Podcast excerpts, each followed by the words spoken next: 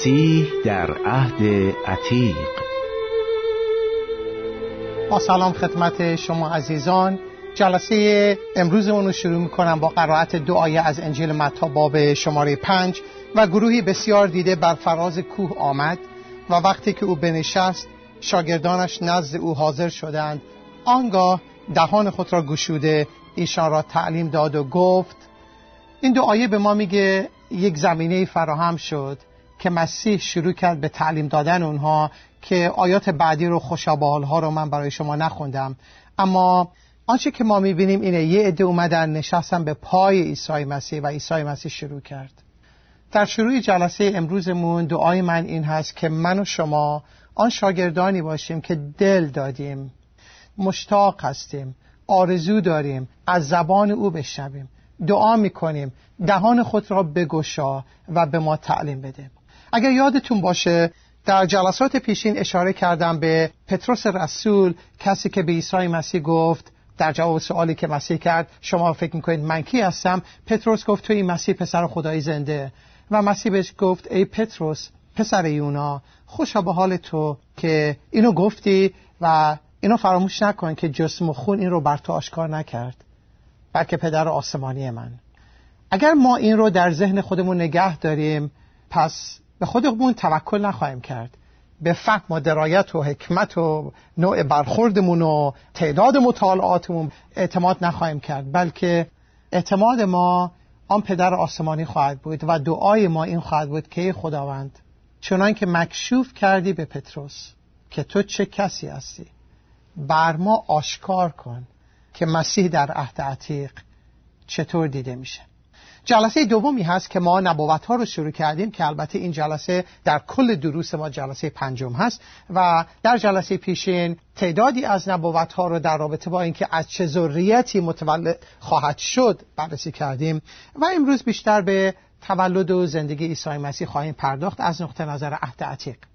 عهد عتیق رو که مطالعه می‌کنیم تا مسیح رو درش ببینیم، حول و حوش تولد مسیح چه چیزهایی داره که به ما بگه، تا با مطالعه آنچه که در این رابطه به ما میگه ما مسیح رو اونجا ببینیم، ما پیغام مسیح رو اونجا ببینیم، ما نجاتی رو که خدا فراهم کرده اونجا ببینیم. آیاتی رو در جلسه قبلی برای شما قرائت کردم از پیدایش باب 3 و بهتون گفتم که این آیات اولین پیغام انجیل کتاب مقدس نامیده شده. پیدایش باب 3 در اینجا صحبت از این میکنه که عداوت در میان تو و زن و در میان ذریت تو و ذریت وی میگذارم، او سر تو را خواهد کوبید، یعنی آن کس که از ذریت زن متولد بشه، و تو پاشنه وی را خواهی کوبید. این نبوتی است در مورد عیسی مسیح که عیسی مسیح با دشمن واقعی و دشمن اصلی در جنگ خواهد بود که شیطانه. عیسی مسیح بر روی صلیب سر شیطان را خواهد کوبید، اما قدرت شیطان آن خواهد بود که اینجا میگه پاشنه وی را خواهی کوبید، که اشاره به این میکنه که عیسی مسیح مضروب خواهد شد بر روی صلیب. پس این آیات صحبت این رو میکنه او از ذریت زن، از زن متولد میشه. پولس رسول در کتاب خودش در رساله به غلاطیان میگه چون زمان به کمال رسید از ذریت زن متولد شد. و ما باز در عهد عتیق در کتاب اشعیا نبی باب 7 آیات 13 و 14 میخونیم. گفت ای خاندان داوود بشنوید، آیا شما را چیزی سهل است که مردمان را بیزار کنید، بلکه میخواهید خدای مرا نیز بیزار کنید، بنابراین خود خداوند به شما آیتی خواهد داد. اینک باکره حامله شده، پسری خواهد زایید و نام او را امانوئیل خواهد خواند. نبوتی هست در مورد باکره‌ای که ازش شخصی متولد میشه که او را امانوئیل خواهند خواند. و اگر ما مراجعه کنیم به انجیل به قلم متی باب اول در قسمت‌های آیات آخرین باب اول دقت کنید، آیه شماره 21 و او پسری خواهد زایید و نام او را عیسی خواهی نهاد، زیرا که او امت خیش را از گناهانشان خواهد رهانید. این پیغام فرشته خداوند هست به یوسف و این همه برای آن واقع شد تا کلامی که خداوند به زبان نبی گفته بود تمام گردد. پس آنچه که اتفاق داره میفته به این خاطره که آنچه نبوت شده بود به کمال برسه. نبوتی که از زبان نبی بود، اشعیا باب 7. دقت کنید که اینک نبوت رو هم میگه باکره آبستن شده، پسری خواهد زایید، نام او را امانوئیل خواهند خواند که تفسیرش این است خدا با من. این قسمت آخر در اشعیا باب 7 نبود. در اشعیا باب 7 فقط صحبت این بود که نام او را امانوئیل خواهد خواند. عهد جدید تفسیر عهد عتیقه، چون اضافه میکنه که تفسیرش این است. امانوئیل تفسیرش چیه؟ خدا با ما. در کنار این که کتاب مقدس در عهد عتیق داره میگه از زن متولد خواهد شد، از باکره متولد خواهد شد، در این حال میگه کجا متولد خواهد شد. کتاب میکای نبی یکی از انبیای کوچک عهد عتیق است. اشعیا، ارمیا، مرثیه ارمیا، حزقیال، دانیال، اینها را کنیم و ما پیش بریم، میرسیم به کتاب میکای نبی. در کتاب میکای نبی بعد از یونس نبی باب شماره 5 آیه 2 آیه هست خیلی مهم که ما بازتاب این آیه را در عهد جدید دیدیم، ولی اول آیه رو بخونیم. و تو ای بیت لحم افراته، اگرچه در هزارهای یهودا کوچک هستی، از تو برای من کسی بیرون خواهد آمد که بر قوم من اسرائیل حکمرانی خواهد نمود و طلوعهای او از قدیم و از ایام ازل بوده است. نبوت در مورد این که کجا متولد خواهد شد.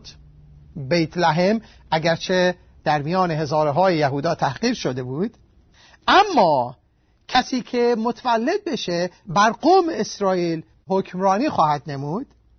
طلوعهای او از قدیم و از ایام ازل بوده است. نه فقط میگه کجا متولد میشه، بلکه میگه شخصیت که متولد میشه یک شخصیت انسانی صرف نیست، بلکه او ابدیه. طلوعهای او از قدیم و از ازل بوده. آیا به یاد دارید وقتی که مجوسیان از مشرق زمین اومدن و گفتن کجاست آن پادشاهی که مولود شده پادشاه یهود، زیرا که ستاره او را در مشرق دیده ایم و برای پرستش او آمده ایم، در متی باب 2. خب پادشاه وقت چیکار کرد؟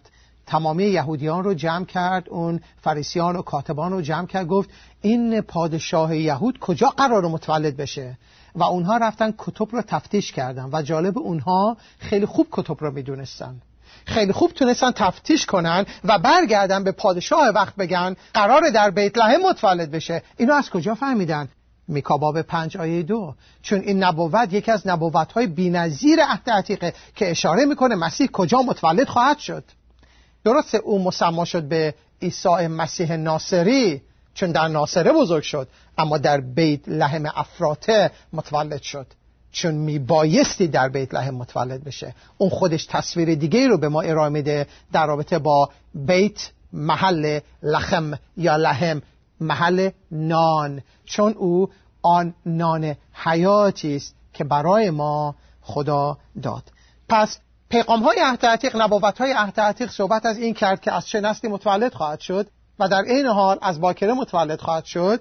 کجا متولد خواهد شد؟ در بیت لحم. و آن شخصی که متولد بشه اسمش چی هست؟ جالب اگر ما مراجعه کنیم به مزمور شماره 2. در اینجا در حاشیه یک چیزی به شما بگم خیلی مهمه. بعضی از مزامیر بسیار بسیار خاصی هستن که نبوت‌ها به طور خیلی خاصی درشون هست که معروف شدن به مزامیری که مسیحایی هستند، مزامیری که دقیقاً در مورد مسیحه.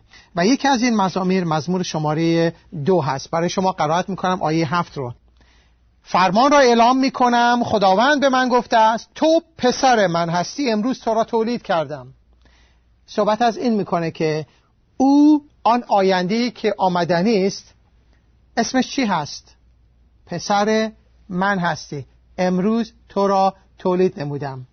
و در لوقا باب 1 وقتی که فرشته خداوند با مریم باکره صحبت میکنه که حامل خواهی شد و پسری از تو متولد خواهد شد و او میپرسه که این چگونه ممکنه بشه چون من مردی رو نشناختم.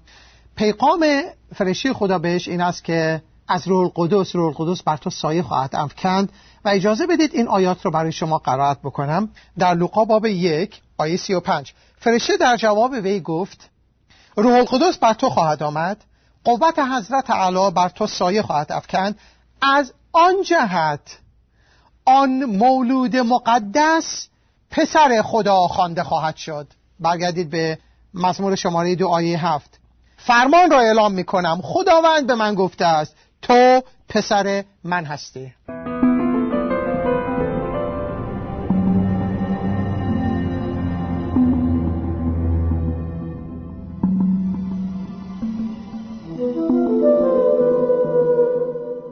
پس این نبوت ها، حول و حوش زندگی عیسی مسیح، تولد عیسی مسیح به طور عجیبی داده شده و صحت و کمال اونها رو در عهد جدید به طور واضح ما میبینیم. ممکن نیست ما صادقانه عهد جدید و عتیق رو کنار هم بگذاریم، مطالعه کنیم، مقایسه کنیم و به یک تعلیم مغایر برسیم. محاله.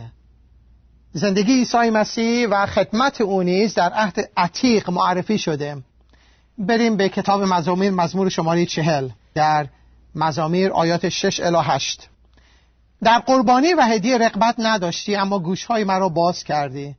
قربانی سوختنی و قربانی گناه را نخواستی. آنگاه گفتم اینک در تومار کتاب درباره من نوشته شده است، در به جا آوردن اراده تو ای خدای من رغبت می‌دارم و شریعت تو در اندرون دل من است.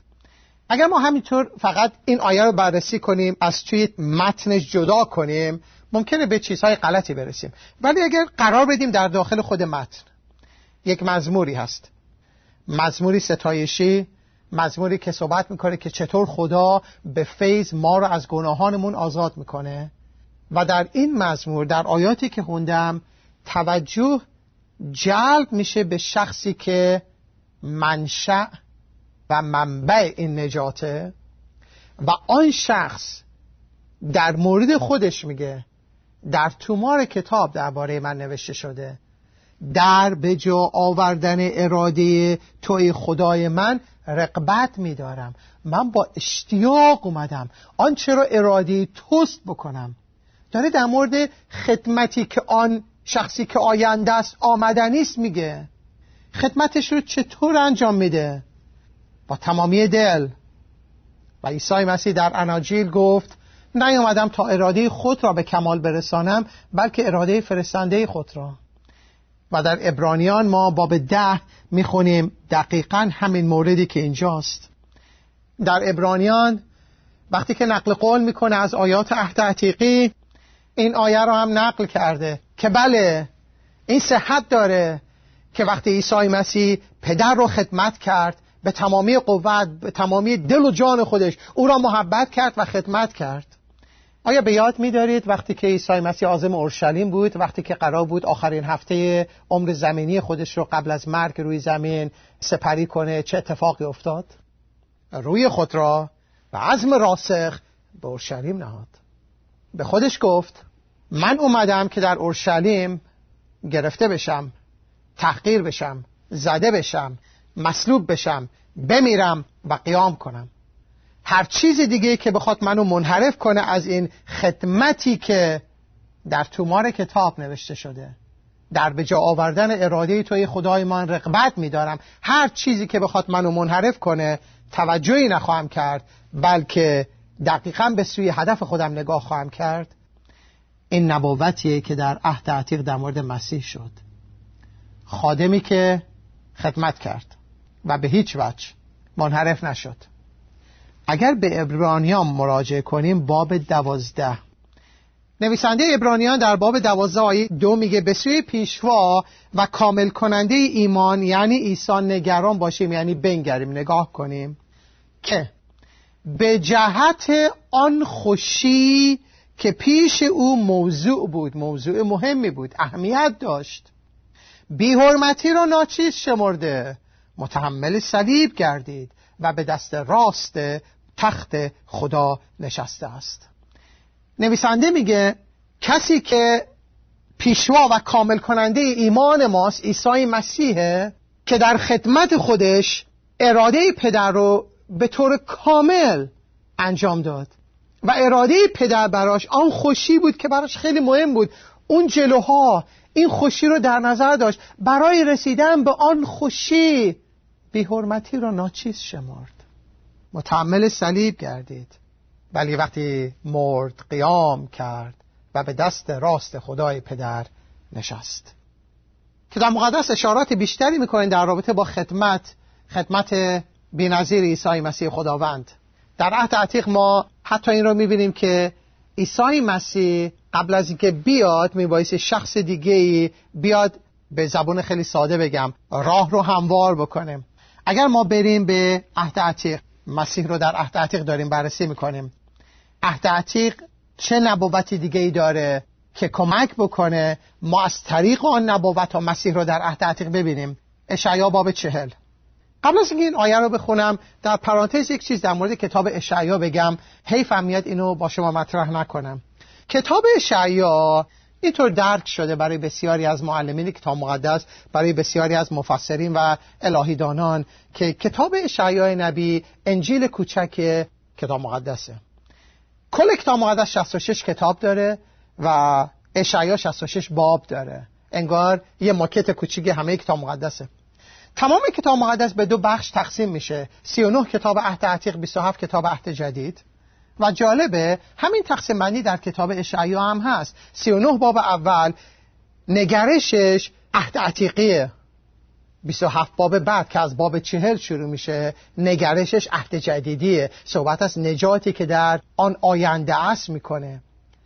و این نکته خیلی جالبه، در عهد جدید قبل از اینکه عیسی مسیح بیاد، یحیای تعمید دهنده میاد، فرشته صحبت میکنه با الیسابات و زکریا در مورد بچه‌ای که متولد میشه، بعد این بچه رشد میکنه، در بیابان تعمید میده، مسیح رو تعمید میده. و قبل از اینکه مسیح بیاد، یحیای تعمید دهنده داشت پستی و بلندی‌ها رو صاف میکرد. در کتاب اشعیا به بحث این که 39 باب اول تموم میشه که شباهتش به پیغام عهد عتیقی داره، در باب 40 که گویا شروع اون قسمت عهد جدیدیه، دقت کنید چطور شروع میشه: تسلی دهید قوم مرا، تسلی دهید خدای شما میگوید، سخنان دلاویز به اورشلیم گویید و او را ندا کنید که اجتهاد او تمام شده و گناه وی آمرزیده گردیده و از دست خداوند برای تمامی گناهانش دو چندان یافته است. آیه شماره 3: صدای ندا کننده‌ای در بیابان، راه خداوند را مهیا سازید و طریقی برای خدای ما در صحرا راست نمایید. هر دره‌ای برافراشته و هر کوه و تلی پست خواهد شد، کجی‌ها راست، ناهمواری‌ها هموار خواهد گردید و جلال خداوند مکشوف گشته، تمامی بشر آن را با هم خواهند دید، زیرا که دهان خداوند این را گفته است. هاتفی میگوید ندا کن. ندا کننده‌ای داره میاد. عهد عتیق به ما داره میگه ندا کننده‌ای خواهد آمد که راه را هموار خواهد کرد برای او که آمدنی است، برای او که از طریقش نجات جاودانی فراهم خواهد شد. و اگر ما مراجعه کنیم به متی باب شماره 3 مواجه میشیم با یحیای تعمید دهنده. نویسنده های اناجیل در مورد یحیی صحبت میکنن. نویسنده های اناجیل خیلی صاف و پوسکنده او رو معرفی میکنند: ندا کننده‌ای در بیابان. دقیقاً همان مفهوم عهد عتیقی اشعیا باب 40. دقت کنید، متی باب 3 برای شما این آیات رو قرائت میکنم: در آن ایام یحیی تعمید دهنده در بیابان یهودیه ظاهر شد و موعظه کرده میگفت توبه کنید، زیرا ملکوت آسمان نزدیک است. دقت کنید، این خیلی مهمه. این مقایسه کتاب مقدس با کتاب مقدسه. این مقایساته که ما رو به این نتیجه میرسونه که عهد عتیق و عهد جدید با هم مغایرتی ندارند. آیه شماره 3: زیرا همین است آنکه اشعیا نبی از او خبر داده میگوید، صدای ندا کننده ای در بیابان که راه خداوند را مهیا سازید و طرق او را راست نمایید. متی، نویسنده انجیل متی، به طور بسیار بی‌پروایی میگه این همینه. هر آنچه در عهد عتیق نبوت شد در مورد شخصی که قبل از عیسی مسیح به عنوان هموار کننده خواهد آمد، این همونه. این یحیای تعمید دهنده که ظاهر شده در موردش در عهد عتیق ما خوندیم.